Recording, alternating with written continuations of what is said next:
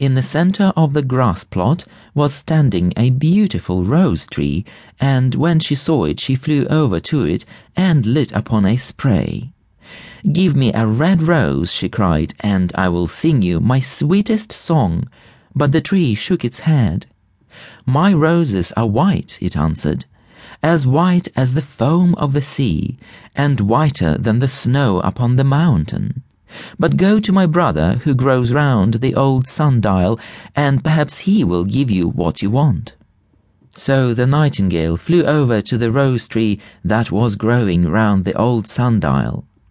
Give me a red rose, she cried, and I will sing you my sweetest song.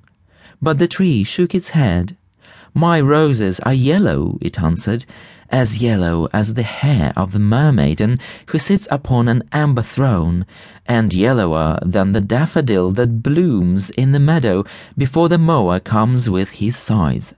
But go to my brother who grows beneath the student's window, and perhaps he will give you what you want.